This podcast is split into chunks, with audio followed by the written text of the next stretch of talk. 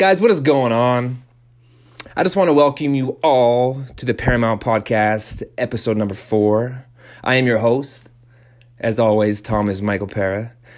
Uh, two hundred pounds of nails and wood and all that's good. I fucked that line up. Man, I just want to say, first of all, I'm going to paint the picture for you guys. I'm just sitting here at my desk right now. I'm actually looking at the mountains. Uh, I've got a little bit of clarity tea with me.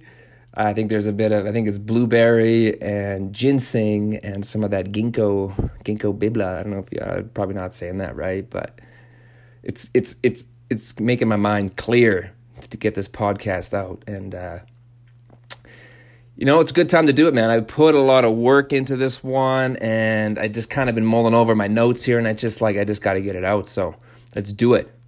I want to say, first of all, I want to say much love to everyone who has listened to all the other episodes, episodes one, two, and three. There's one hundred eighty-one of you, you guys. And, uh, you know, that just gets me like fired up to bring out more work and to put more work into it and to just bring you guys more fucking value. Another thing I want to say is the Paramount Podcast is now available on the Apple Podcast. So please rate and review that. Um, really would help me out. It helps me move up in the standings. If you guys find this valuable, do that for me. It is also available on all other major platforms, um, Spotify, and also on Anchor, where I do create it myself. Um, and if you listen to it on the Anchor app, you can listen to the intro and the outro music as well, which kind of adds a little bit to it. And I think you'll like the intro and outro music today on today's topic. Obviously, you might have already heard it. Um, Remember, leave me a voice note on the Anchor app as well. Please let me know what you think of this episode, and I can share that in the next podcast episode. And also, again, if you found some value in this podcast, uh, you know, share it with somebody. Share with a friend. Share with family.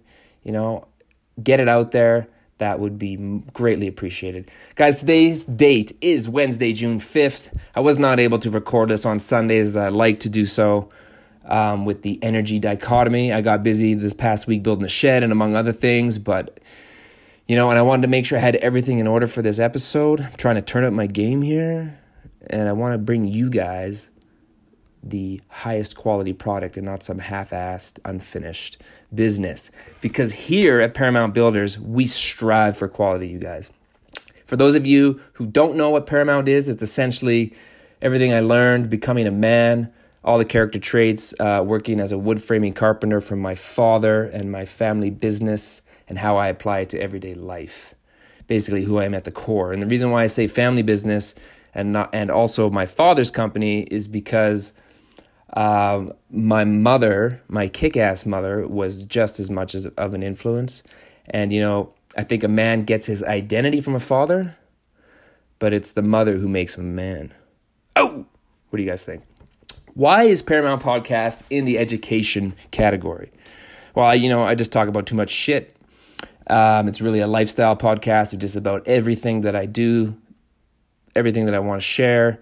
And, you know, that's always changing and ever growing. So let's get it going.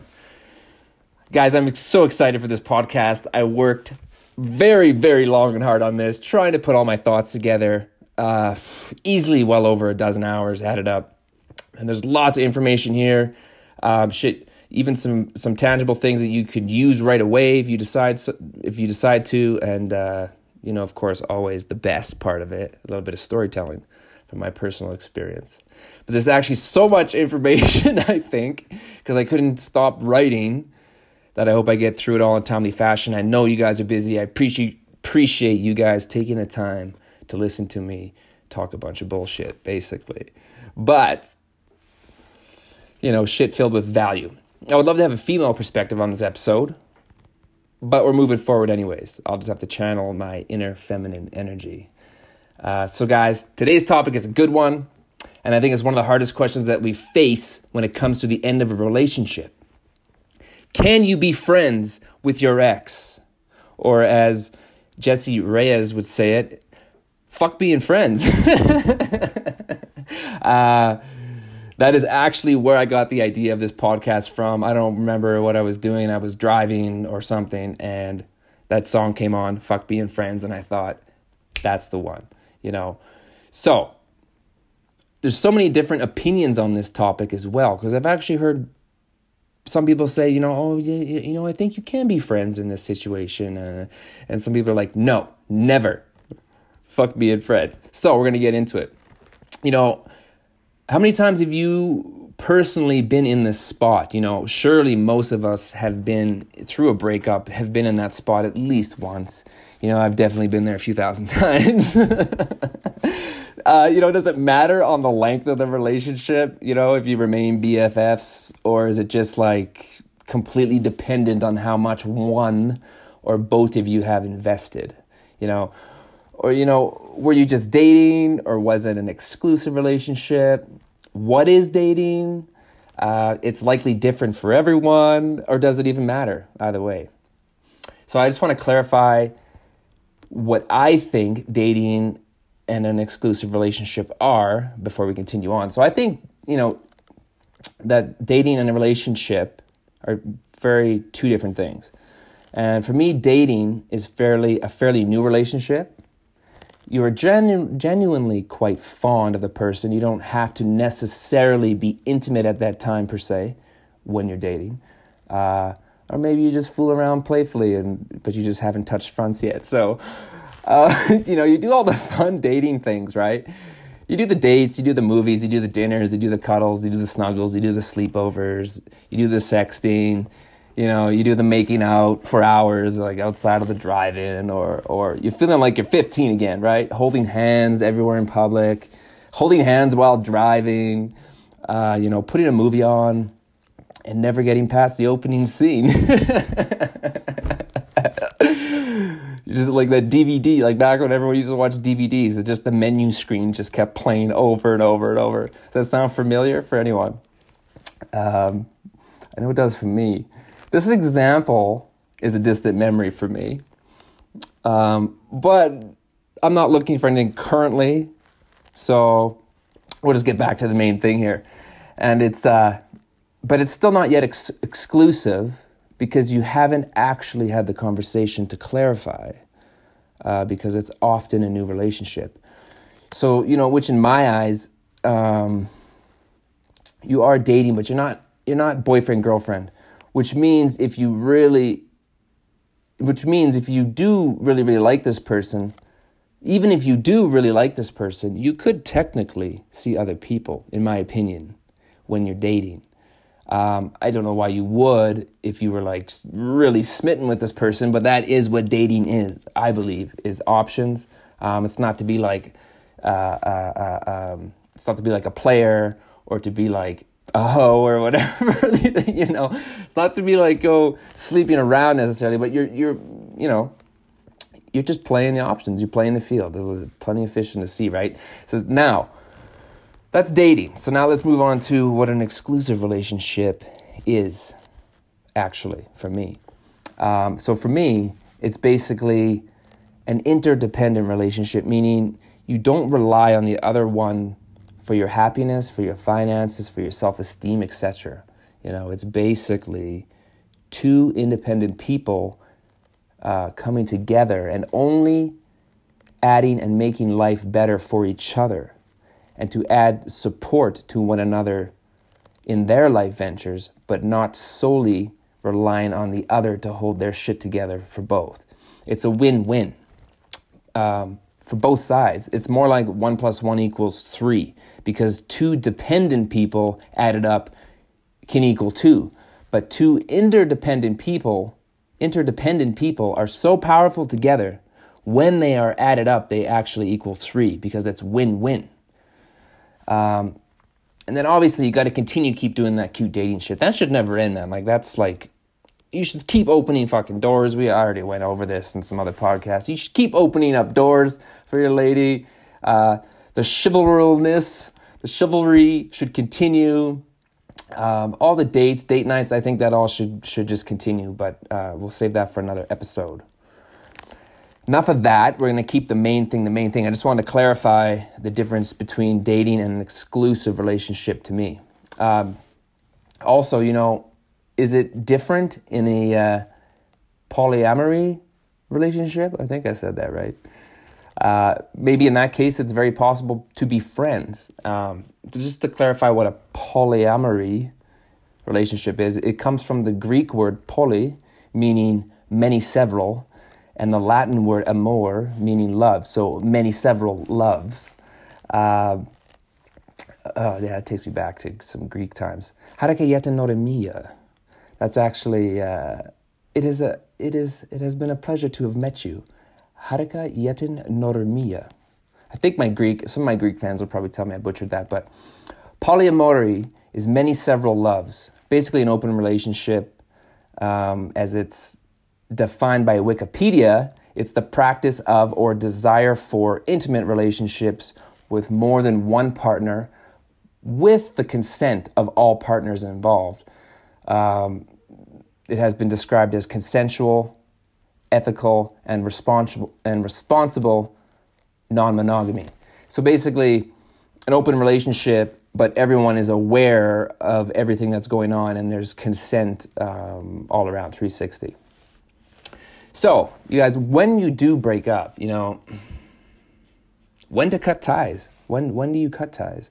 And how do you cut ties? Like, have you have you deleted them off social media? You still got them on social media? You still got them on the gram? You know? Uh, if not, did you get, if you got rid of them, which I think you should, do you still phantom stalk them anyways? Why would you be, why would you check in on them, like, you know, periodically, uh, just to see what they're up to? Like, what benefit do you get, you know? Um, you can definitely never be friends, uh, from a relationship that was toxic or abusive or mul- or manipulative, you guys. If you are still friends with an ex and it was a negative relationship, it was toxic, it was abusive in any way, verbal, physical, or manipulative, fucking cut it right now. Get rid of it right now. Pause this fucking podcast or don't even listen to the rest of it and cut that fucking tie, cut that string. Please do that for yourself. Um... Another thing to think about is if you were friends before you dated, does that make things different? Um, you know, I can't really say that I've dated a friend to really know. Um, I just don't, I don't, that's a tough one. That's something that I would need to, I guess, just ask somebody that has dated a friend with. But um, but uh, uh, um, definitely, you guys send me your thoughts on the Anchor app in the voice messages or something on that one, because I would say no. Like, I just, but, you know, I don't know. We'll get, we'll get into some other things here. Um, one thing I want to say is, you know, once you break up, um, don't let your loneliness make you settle for less than you deserve, okay? Like, don't remain friends just because you are lonely and you can't be by yourself. Because, you know, that's a problem all on its own. Um And if you can't be happy alone, single, like numero uno, then you should never be in a relationship, period. Um, the downside to being friends after a relationship is it very much possibly holds you back from going into a new, healthy relationship in the future. It's basically holding you back from meeting somebody new. Could be the love of your life, you guys. Could be like Prince Charming. Um, it blocks you from future potential for future love, future connections, new connections because of an older connection, okay?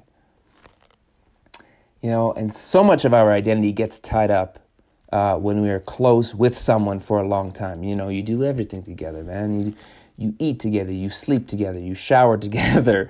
Uh, you do everything, right? And when your identity becomes formed around another individual, you lose those parts of yourself because they were tied to that person.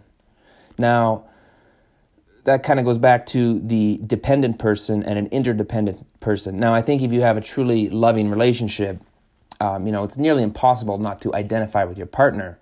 Um, and a dependent person would identify even more. More of their identity of who they are is tied to that other person because they're dependent on that person.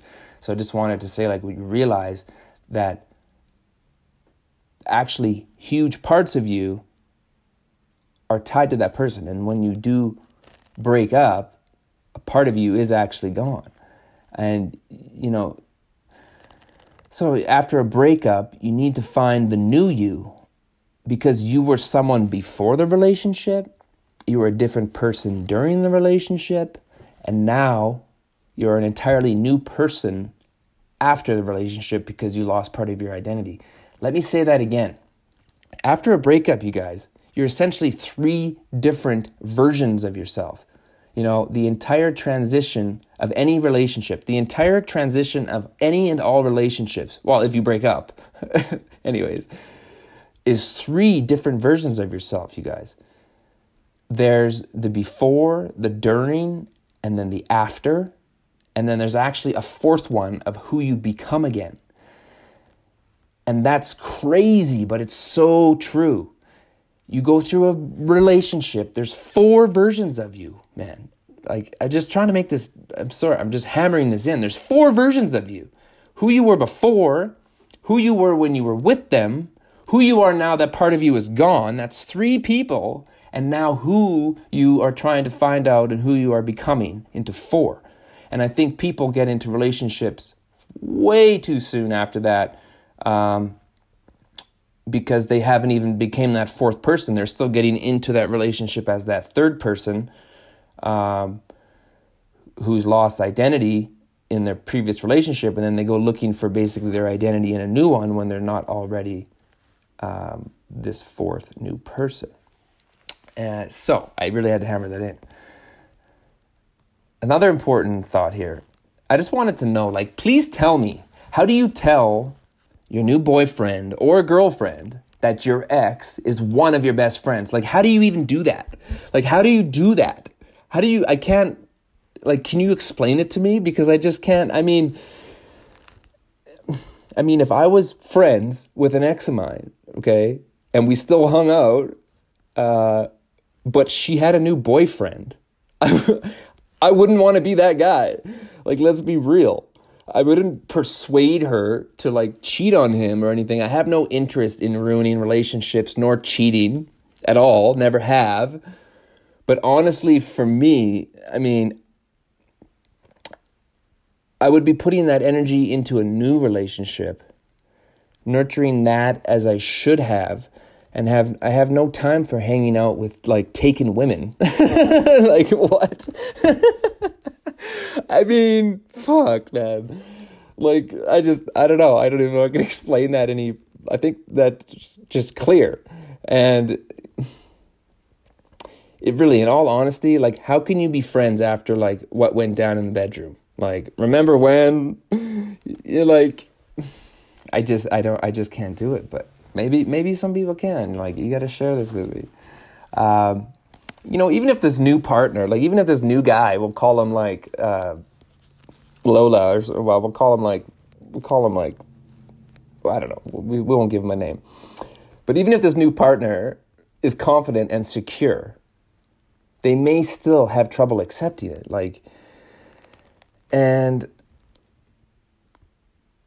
I wouldn't, like, maybe under one one exception, like, if the new partner uh, had children that I was with, I guess, um, you know, but then that's that's more of a relationship of being friendly for the children's sake versus having a relationship.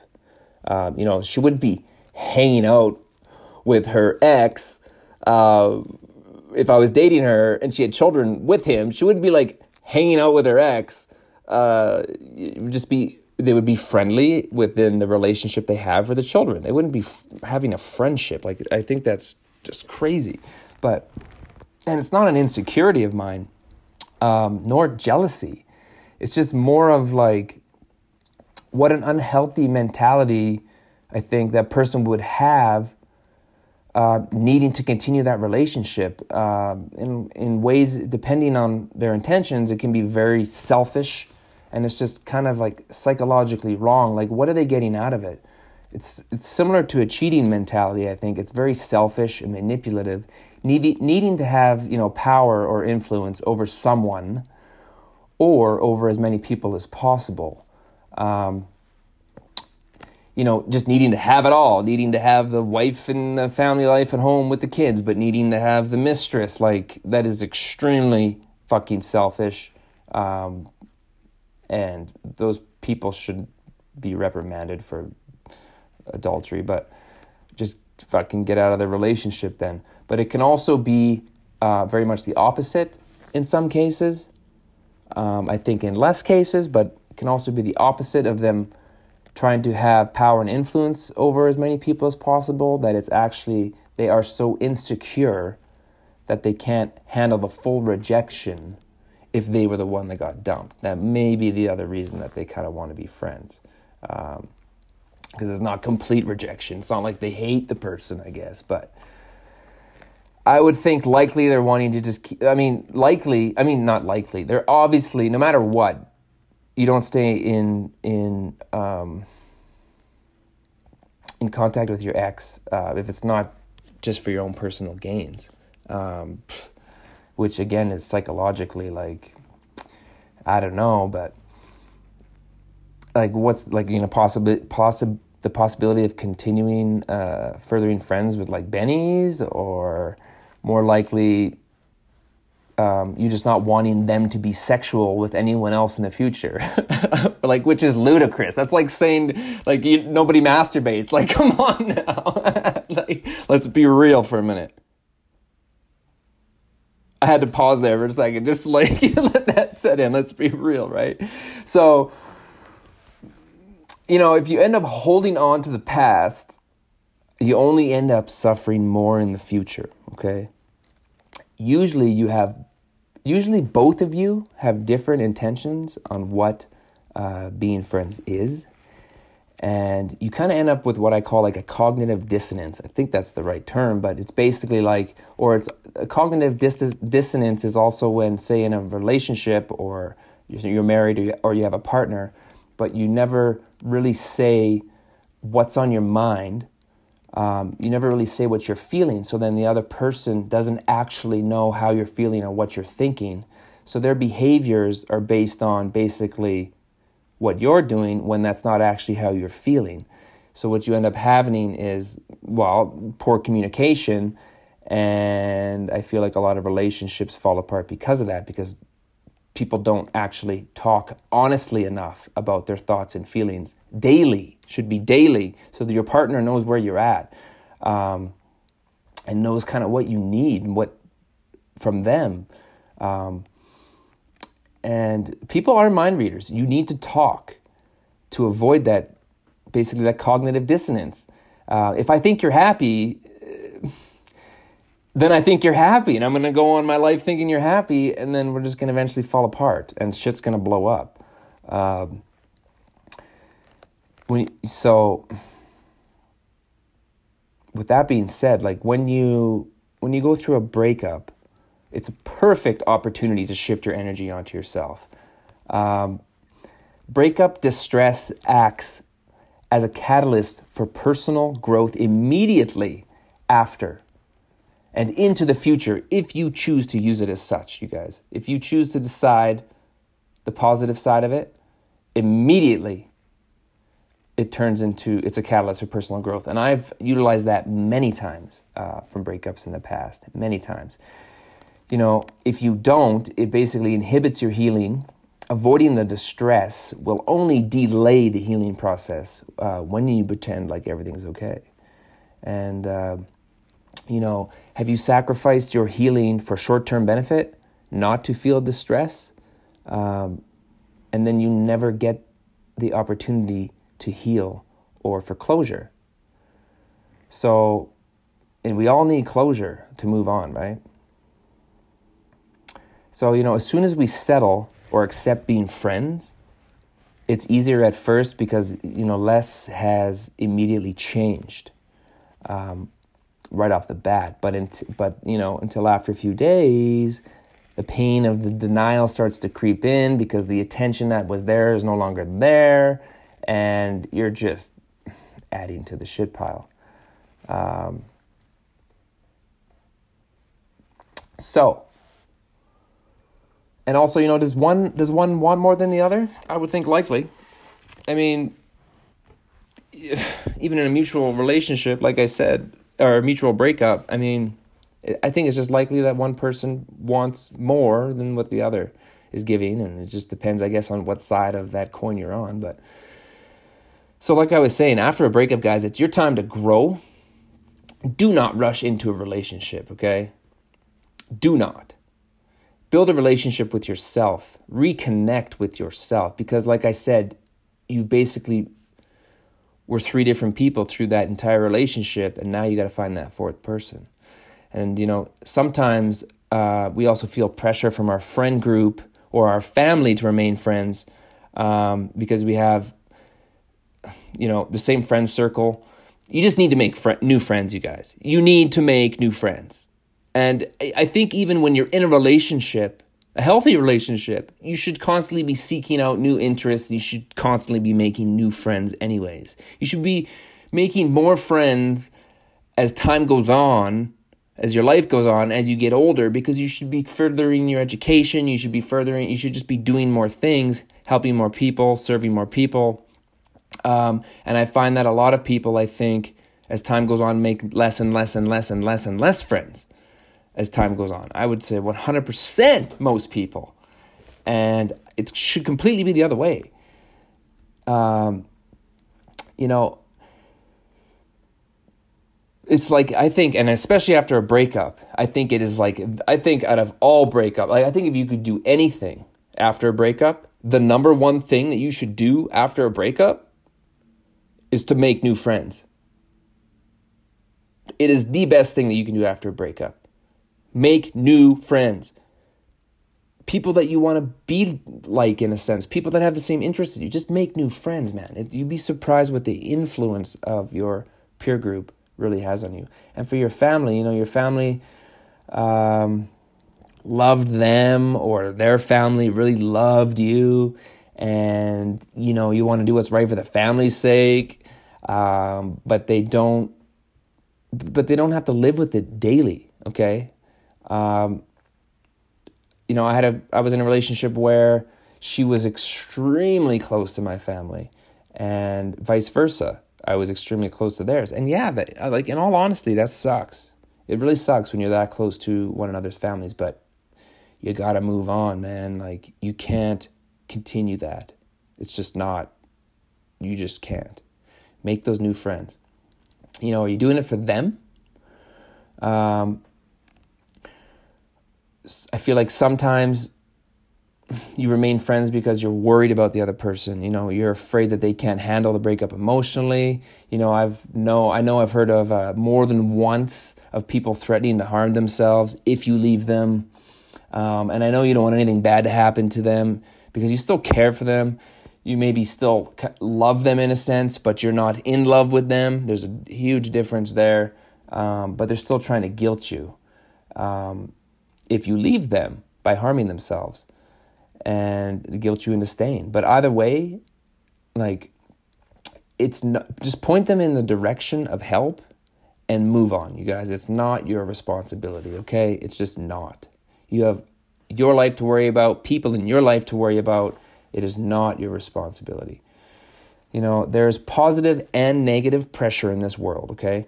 And often positive pressure is uh, often pressure that you put on yourself, for example, getting out of your comfort zone. It's good pressure. It builds growth. Um, you're doing things that you don't necessarily want to do, but you know you should do. It'd be good for you. It'd be better for you. Um, you can also put, you can put negative pressure on yourself too. Um, but the positive pressure is often in the form of growth that you kind of deliberately put on yourself. And the negative pressure, um, it's kind of like thinking that we need to be friends with an ex because it makes you more mature, um, when actually the reverse is true. What you know, when deep down, you know what's right for you, the both of you, of your maturity, is to not be friends. I can see how people think like it's more like you're more mature because you're able to be friends after, but that's actually not the case. It's it's more immature. So, if you want to, the more, the mature thing is to move on, um, and, you know, like, basically end all contact. You know, what is your intention of wanting to be friends? Um, Maybe you have a friend in this situation. Um, I think that you can help them out or yourself out by asking uh, the seven questions, basically. The seven whys, you guys. Now, I love this.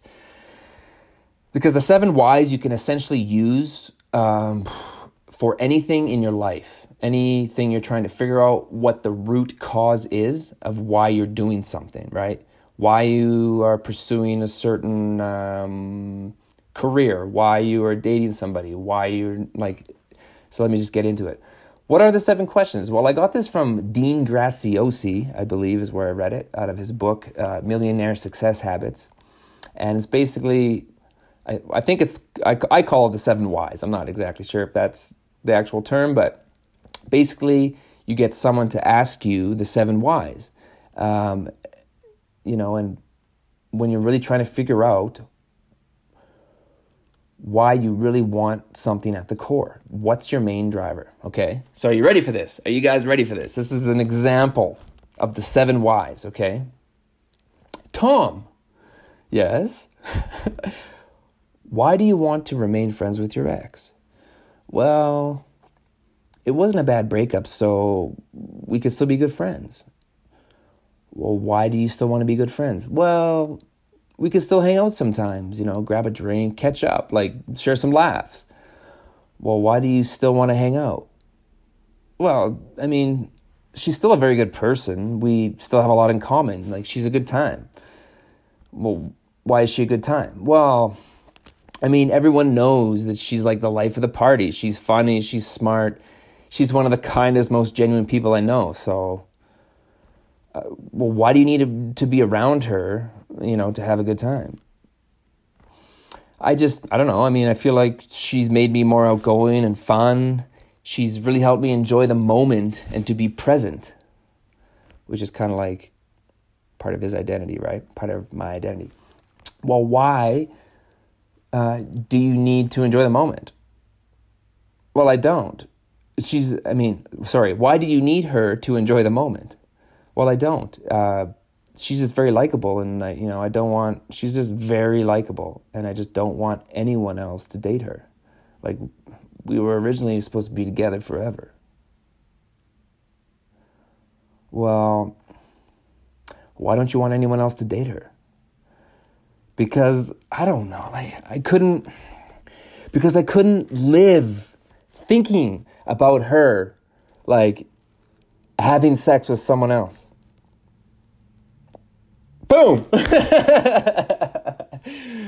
And again, kind of that's like possessive over her, right? Question number seven. Why don't you want her to be with anyone else? Well, because I just, I couldn't live without thinking about her being like with somebody else, like sexually. Boom. So guys, why do you want to remain friends, Tom? Turns out to be that through all those seven questions that I really just don't want anyone else to be with her sexually. And I, and you can use these seven questions in anything. You can use it to like why you want to do a certain career you want to do, and you're you will literally just dissect it um, through the seven questions. Why do you why do you want that? Why do you want this? Why do you want this? And you will un you'd be amazed at what you uncover. So there you have it, man. Like simply wanting to stay friends because it wasn't a bad breakup, and deep down, you know. It turned into pain associated, imagining her being with somebody else intimately, sexually. Um, likely can't imagine her enjoying it and him him being better than you. Like, ouch. But that's reality, you know what I mean? Um, so, I mean, even better, move on, because then you don't even have to be, like, kind of witness to that. And... Uh, I highly recommend those seven questions, man. Highly recommend those seven questions on yourself anytime. So, you know, jealousy is a just absolutely hideously ugly emotion, okay? It's basically love and hate at the same time. It's nearly impossible to swallow, and you shouldn't swallow it. You should dive deep into it, feel the complete wrath and that fucking powerful, painful, sick to your stomach, make you want to f- turn you inside out, fucking rapture. Experience that bitch fully. for however long it takes. Sit there in the dark, feel that shit. And then you'll notice eventually it starts to dissolve and the weight is gone. Okay, but that is the only way to get rid of jealousy and any other negative emotions. You do not stuff them down, okay? You have to experience them fully, feel that pain in the pain body, as Eckhart Tolle would say, and then let it go. I would recommend trying the seven whys on yourself the next time you're wanting to get to your deepest drivers in anything in your life as to why you really want something. Even better if you have someone that you can trust, uh, who can ask you the seven whys, because it's far more effective when somebody else is asking you um, versus you asking yourself. Or you can maybe do it to them too. Maybe they have something in their life. You guys can like do tradesies or something. But not your ex though. Don't do this with your fucking ex. Let's get this clear. A friend, not an ex-friend or a friend ex or whatever you want to call this shit, okay? Uh, ask yourself, are you trying to fill, fulfill uh, companionship needs, okay? And why do you need companionship to begin with? Uh, you know, some people who can't find ways to deal with loneliness, sometimes they'll like get a dog or something, right? And, you know, loneliness is a massive problem in today's society. It is huge. I can't remember the percentage of people in this world that are like, like uh, uh, that are suffering from loneliness. It is something ridiculous. And I will have to get into that in another podcast, but just hear me out. Like, I know there's a lot of animal lovers out there, and I'm one of them, definitely, one hundred percent. And I'm to be clear, I'm not talking about the dog here, okay? I'm talking about the owner, okay? I love dogs. I've never actually had a dog, but I'm sure that if I did, I would love them, because oftentimes when I'm out doing some cardio or something, I find myself admiring like really beautiful breeds of dogs, right? Really admiring them. Uh, but don't get them for a companion, you guys, okay? Do not get a dog for a companion, okay? Get them to give the animal the best life for them, okay? And to add to your life, but not as a companion, not as not as originally needing a companion. Get the dog to give the dog the best life, okay? And and doing so will add to your life. It should be a win-win for both sides. Otherwise, you shouldn't have pets. It's the exact same to like the interdependent relationship. It should be a win-win, okay? Even though the dog is going to be dependent on you, but I, th- I think I'm I think I'm making my point. Like, too many times I see people uh, get pets, you know, and they claim they claim to love animals. They claim to love animals, but yet it's fucking locked up in the backyard day after day after day after day after day after day after day after day after day. Its entire fucking life with nowhere left to shit because nobody picks up after the fucking poor thing. And then there's shit everywhere. That's not animal love, okay? It's purely selfish and purely for the benefit of the owner who chooses when they want the companionship and when to put it outside, okay? That's not what pets or animals or dogs are for. Pets are amazing when it comes to children, um, hospitals as well, sick children, those kinds of things, you guys. But to get a pet purely for companionship because you're lonely and then to treat it like that, is completely wrong on every fucking level, okay? I have also seen uh, people, especially after a breakup or a death of a loved one, get pets for companionship, which is great. Like, it is great, but be very careful not to use them as a crutch and to not be social. Um, now, if you take them to a dog park to be social, you know, that's a different story. You're meeting people in the action of that. But, you know, a perfect example uh, when you could use a seven whys as to why you really want a pet, uh, you know, is you find out on question seven that you're lonely and you're in need of companionship, wait to get the pet. Please wait to get the pet. Don't get the pet, you guys, just for purely for companionship, okay? You need to learn to fall in love with yourself again. Then get the pet. And add that to your already thriving life. Don't bring the pet into a si- emotionally sick environment, okay? Okay, I think I made my point on that, but moving on to the main thing here. Um, what else can fulfill that need of companionship by yourself? Work on yourself, you guys. Ask yourself, you know, what's something that you have always wanted to do but never have? What better time to do that than after a breakup? Anything. It doesn't have to be anything huge. It doesn't have to be anything huge. You could just, maybe you haven't, you could buy a bike for the summer and just all of a sudden start biking everywhere, biking to work. Like, you could do anything. I don't need to get into lists. I don't need to tell you what you need to do. Just fucking something you've always wanted to do. Keep your eyes open. Keep your that reticular activation, that R A S system, like, engaged. You know, um, if you need them, you become dependent. Um, if you need, sorry, I need to clarify here. If you need, like, somebody in your relationship, or say after, if you need them after a breakup, sorry, if you need the person as a friend after the breakup, you've, again, you're still dependent on them, okay? And you have no idea when they could end it, okay? You give them the complete control, and most importantly, control of your happiness is out of your control. And they are part of your identity now. It's dangerous, guys. They can just up and... If, they, if if you're the one that got dumped and you want to remain friends for your ego or for your, you know, you just can't handle your identity being not knowing who you are anymore without them, that's a, that's a very dangerous position to be in, you guys, because they can end it at every time. They can just say, you know what, this friendship's not working. Boom. So now you broke up after, we'll say, a year, and then you broke up, uh, and then the friendship drags on for three months, and then... you get basically dumped again. When if you would have just cut it right away, you would have had fucking ninety days to already be working on bulletproofing yourself, right? Working on yourself.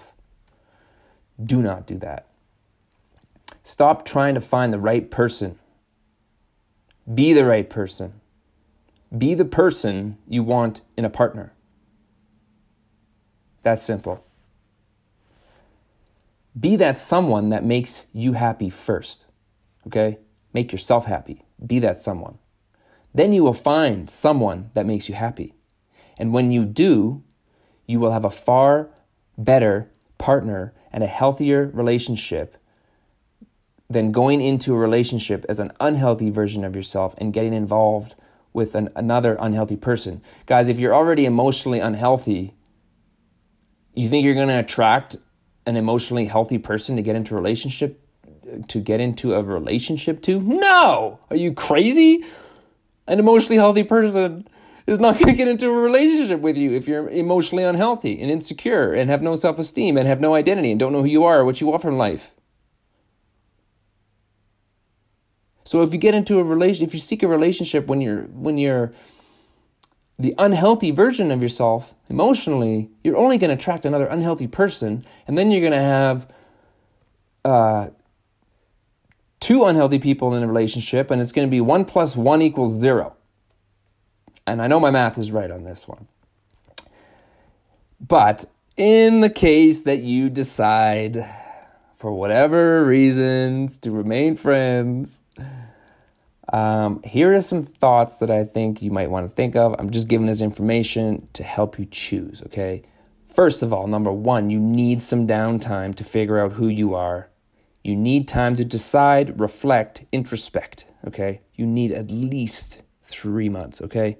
At least three months. In those three months, zero physical contact. Zero. It confuses both of you. And I had to say it. I don't know, like I shouldn't have to say it, but I had to say it. Zero physical contact. No touchy-touchy, no touching fronts, no just like fooling around, no fucking nothing, okay? And you need to have solid mental boundaries and like environments, okay? You need to clarify what your boundaries are in this new relationship before you even start. You have to have that discussion. Otherwise, don't even be friends. Just cut it right there. You need to become your own best friend first, okay? And you need that three months to think things over, and maybe you'll decide that you don't want to be friends, or maybe you'll decide, yeah, okay, you know what, maybe we should because of this, that, and this, or whatever. But you need that time away, and no touchy-touchy, you guys. I know it's hard, but you guys just need to... So, you know, but on the other hand, maybe we should just put the ex in the drawer and close it permanently and forget about it, you know? I mean, there was a reason why you broke up in the first place. You or your ex were not meeting each other's expectations in the relationship. So why make more expectations uh, to continue a friendship? It's essentially you're going to have two breakups, okay? You're going to feel obligated to reply to texts as soon as you can. Um, or they're going to get upset when you don't get back to them right away. Why add that shit to your life? You're not helping them by being their friend, actually. You're actually harming them, okay? All right, guys. I know this is going on a bit long, but I'm sorry. We're going to get into some story time, okay? Some story time. So let's get it. Um, I've, you know, I've had really only two long-term relationships, uh, each lasting about three and a half years. The first one did not end so well. You know, we were civil, um, but it ended up a lot with a lot of negative emotions, and I felt like wasted time. Okay, not actually wasted time because I learned a lot from it, but at that time, it felt like wasted three and a half years of my time. And the second uh, rela- long-term relationship ended for a few different reasons, to be honest. The second relationship, um, well, for one, we were traveling together. Uh, we were working on modeling contracts, signed to modeling contracts, but it was extremely hard to be uh, placed in the same markets, same fashion markets, with the same agencies, in the same cities, in the same countries. Um, and when we did go together, um, one of us always ended up suffering for work, like financially, because it, it was not a good market for me, or it wasn't a good market for her, or she worked well and I didn't, or I worked well and she didn't. Um, And in ways, in career-wise, in the fashion modeling world, we were kind of holding each other back in, in that sense. Um, but ultimately, I believe it ended because I had met her when she was quite young. You know, she had to grow up on her own without my influence, okay? I was her rock, and her problems became my problems to solve. Um, they get put. They kept getting put on my shoulders, and I was putting them on my shoulders.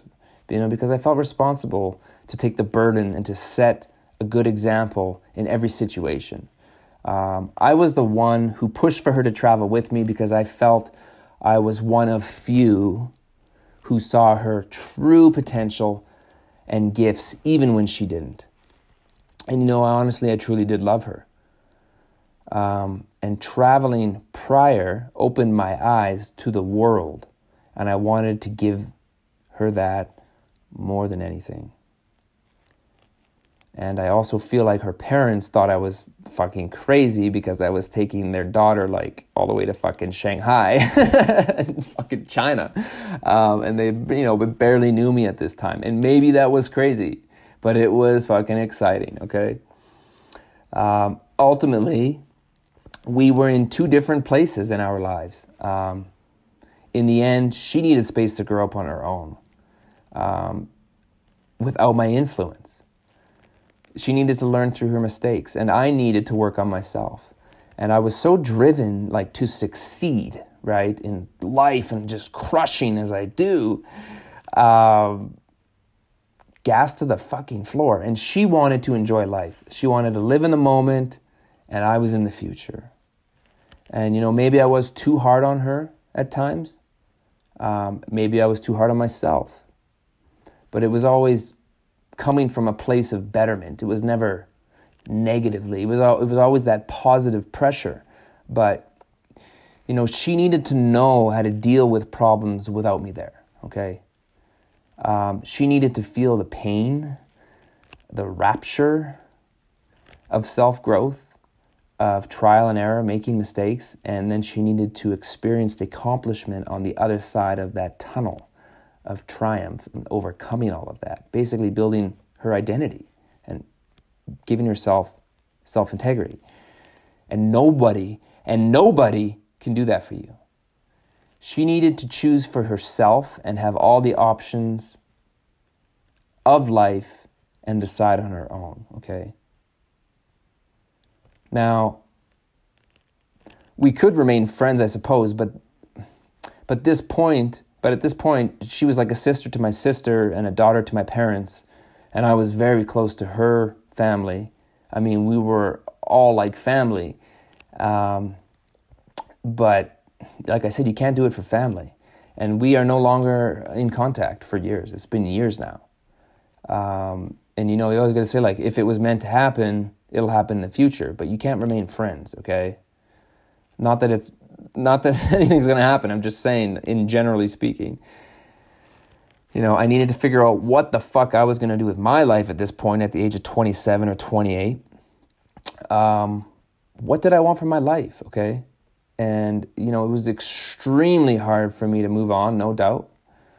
Um, but, you know, I'm still in the phase of figuring out what I want for my life as well. Like, that's been continuous since then.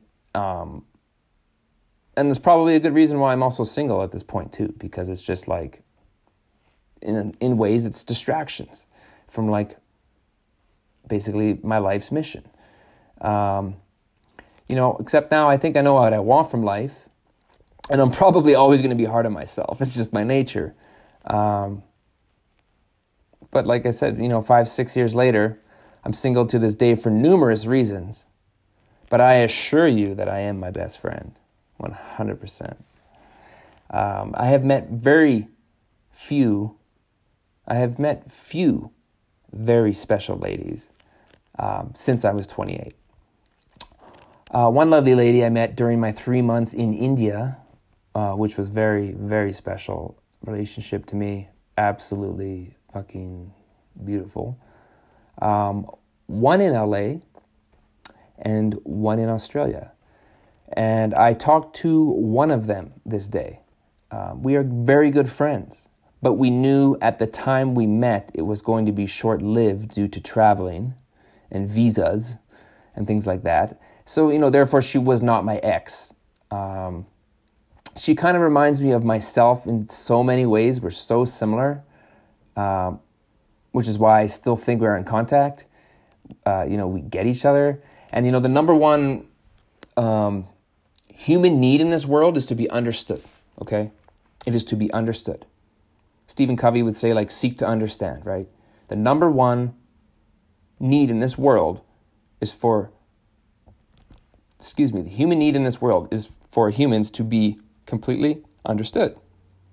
Once somebody feels like you completely understand them on every level, it's the base, it's the roots, um, and core as to why you get into relationships, why there's marriage, because you you completely and fully understand why someone is the way that they are, and then they can be themselves around you, uh, whatever, whatever, because you have complete understanding of who they are inside and out.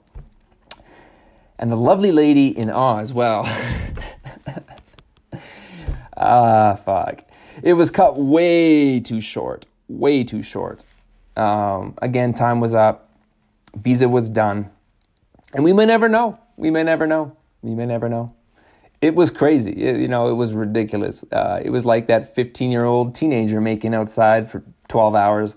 Um, you know, it was like that can't even go out in public for a bite to eat without making the entire establishment uncomfortable from your sexual tension, building and building and building while you're trying to consume your miso soup. But it's true, without like the waitress getting uncomfortable every time she comes to the fucking table. But it was true. Um, that's what it was like. Um, you know, it was kind of like that crazy, like, uh, like that crazy, like, take her back home to like meet your sister and your newborn niece after uh, only a couple weeks, kind of crazy. That kind of crazy. And it was way too short, but, and we are not in contact at all. Don't have her on social media. We're not contacted in any way. Um, but I am thankful for that time, because that was something that was quite, that was very special. But let's get back to the main thing, you guys. I know this is getting long, but I just had a lot to say on this. get back to the main thing, the main thing. Um, actually, no, it was just like that. It's like that kind of crazy, like, uh, like just wanted to show her off to like everyone, you know, kind of crazy. okay. Okay. Back to the main thing. Uh, back to the main thing.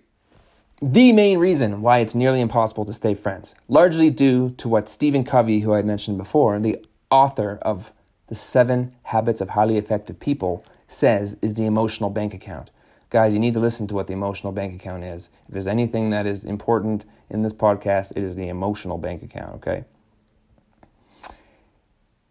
What is the emotional bank account? Well, every relationship in your life has an emotional bank account, okay? Every day we make withdrawals and deposits in and out of the emotional bank account of all relationships in our life, work, home, friends, family, partners.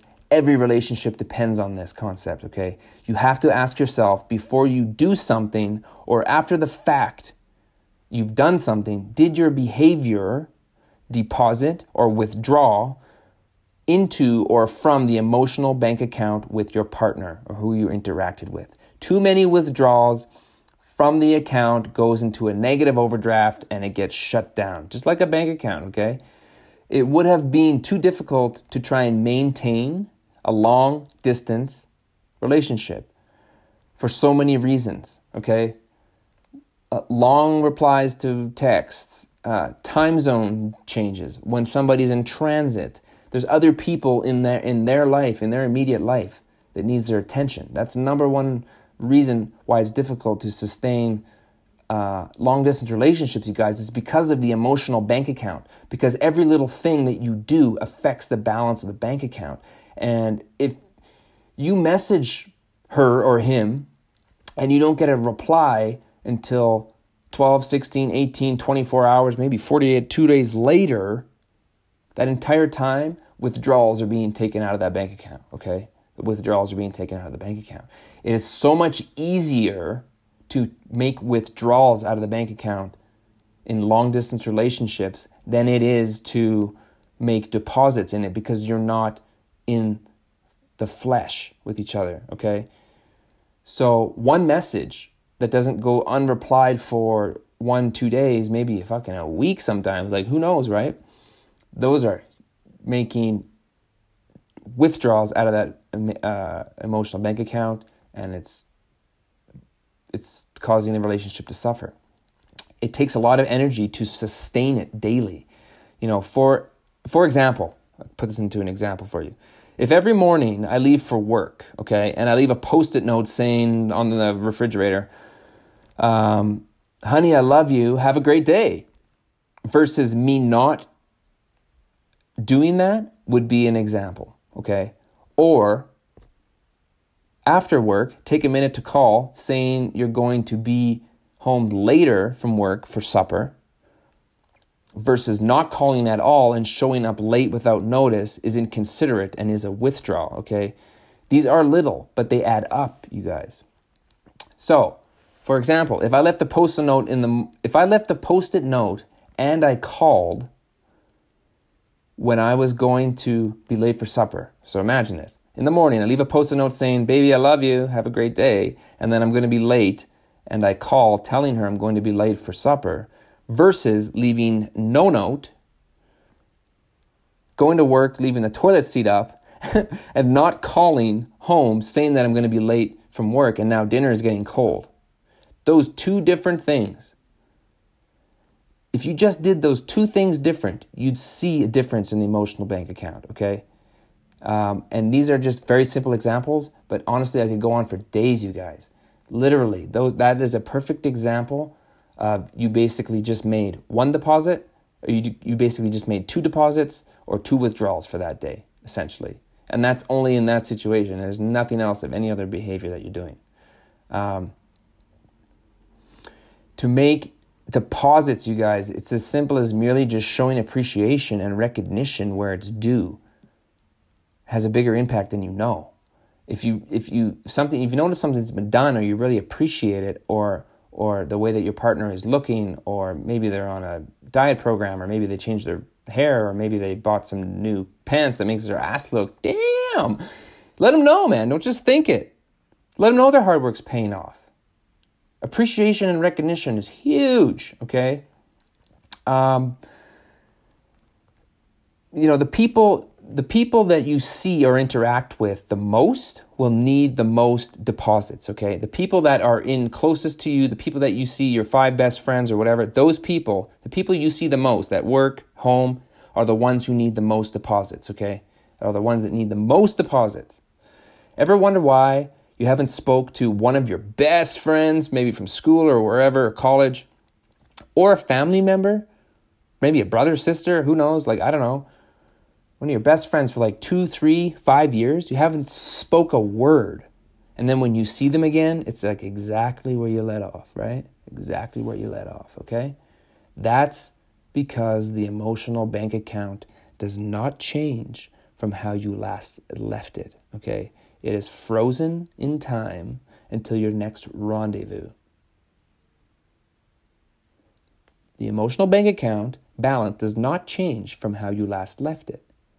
It's frozen in time until your next rendezvous. So, for example, the young lady that I had met in Australia, whatever the emotional bank account balance was at from our last interaction will be exactly what it will be if or when I ever do see her again, okay? Same goes for the girl that I uh, that I met in India. Now,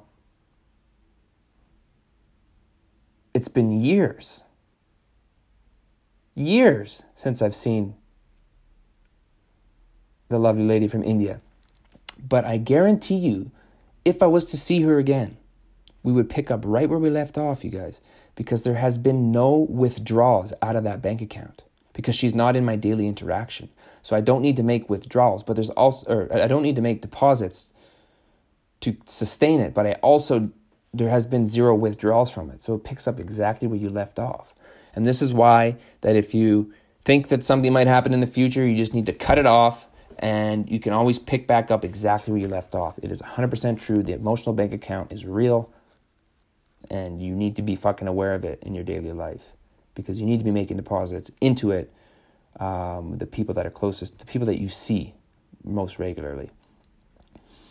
Um, so like I was saying, if you try to maintain a long-distance relationship, it's almost nearly impossible to have more deposits than withdrawals over time. So therefore, when you get back together in the future, um, it's just best, if you get back together in the future, it's just best to have zero contact. Um If you do bump into each other again, you pick up right where you left off, one hundred, okay? Guys, we're getting to the end here. We're getting to the end. So another thing I wanted to mention, just when you are young and you're growing up together for a long time, you don't know who you are while still with the person because you have been together for so long that you don't actually know what you're lacking, okay? And you, you're you're you're growing up together. You lose your individuality and your identity when you are so young, growing up together in a relationship, um, versus two people with strong identities coming into a committed relationship is very much different, okay? You become so intertwined when you're growing up young. Um, when you say you're like seventeen, eighteen, maybe you're like two eighteen-year-olds and you dated for like th- four or five years or something. It is crazy the amount of identity you guys would have intertwined with one another. You wouldn't, you don't even know who you are. You have the same friends. You have the same interests. You don't do anything fun without her there or he there, uh, him there, because you don't know how. You don't know who you are. If you don't have different interests or different friends than the other, they are always a part of your interests or your friend group. It is very unhealthy, okay? You need your own things. And, you know, if you don't have your own things, inevitably you have nothing else to talk about as time goes on. How was your day? Well, you know, you were fucking there all day, right? Okay. um, you can still miss... I think you can still miss at a time a memory you had with a person, but not want to get back together. I think that's normal, okay? I've had some beautiful, beautiful, beautiful, beautiful, some of the most beautiful times in my life. Um, with some of these special women that I have met because of where we are, what we were doing, location. I'm telling you, some of the most beautiful things. Now, to get back together with them? No. But you can still, I don't even know if miss would be the word, but it's, I think it's normal to just kind of have, you know, a good memory and kind of miss that time, for lack of a better word, miss that moment in a sense, just because it was that good. I think that's normal. And don't think, don't think it's any more than that. Um, Don't think that it's like you maybe still have feelings for them or you still in love with them or something like that. It's not like that. I just think it's just like a moment that you were grateful for. Because, I mean, you know, have you ever looked back five years at what you were dating and thought, what the fuck was I thinking? I'm sure fucking some of us have anyways, but shit. Um, I think breakups are one of the biggest life events that have the most potential to spark self-evolution, okay? More than losing a job, and I would say almost equal to losing a loved one or having a near-death experience, because in a way you are losing a loved one, okay? Especially if your identity is tied into that. I mean, you're losing a loved one and a near-death experience. A part of you is dying because you have to, that that that third, first, second, and third person you were is no longer exists, and you have to develop the fourth. So in a way it is death, and in a way it is losing a loved one, and in a way it is losing a job, because jobs um, have hugely tied to our identity.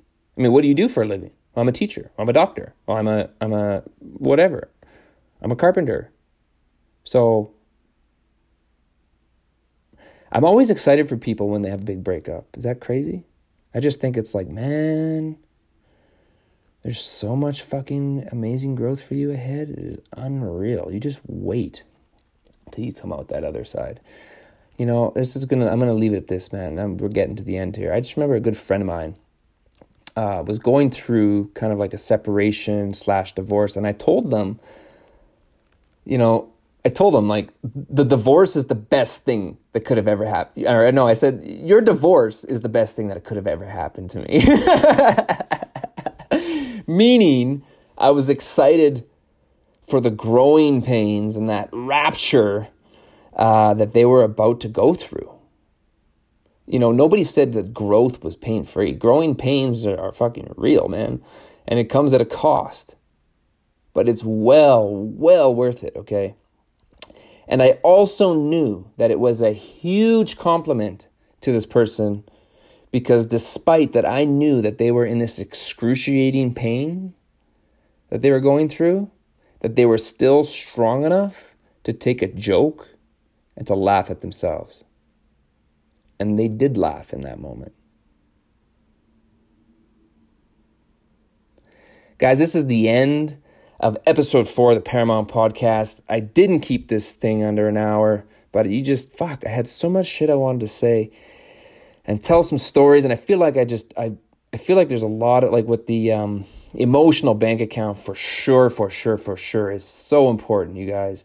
Uh, the seven questions, so important, man, so important. So I feel like, you know, out of those two things, the seven whys and the emotional bank account, you guys need to try and use that in your life. I'm going to try and do that better in my life as well, because like anything, we always get away from things.